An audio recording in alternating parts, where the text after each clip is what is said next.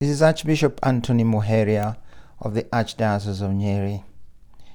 Holy Week presents to us a short fast forward of the history of redemption, how much God loves us, sent his son Jesus, who suffers, dies for love of us in order to win us friendship with God and to make us children of God.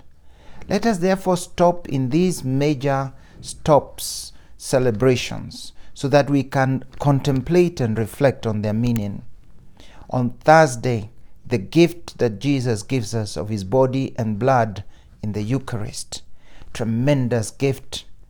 That night, the betrayal, the kiss of Judas Iscariot, the betrayal of Peter, like we also do.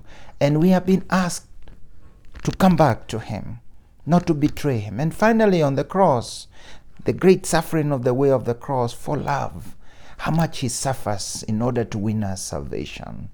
On the cross, he looks to his side, on one left side and on the right side, and tells a thief, the worst criminal, You'll be me in paradise, which means there is salvation even for the sinners. Come therefore to this fount and get salvation. And finally, after he's been buried, he rises from the dead with a powerful, victorious uh, action that conquers death and sin and the devil.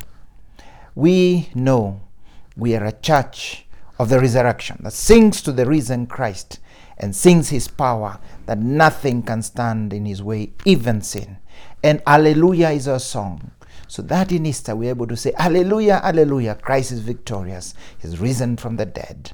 Yes, let us walk with Him on every stage so that we can also rise with Him in our hearts and our lives, that He cannot, all the dead things He may be able to remove and give us victory in our lives. Alleluia, Alleluia. Holy and blessed Easter.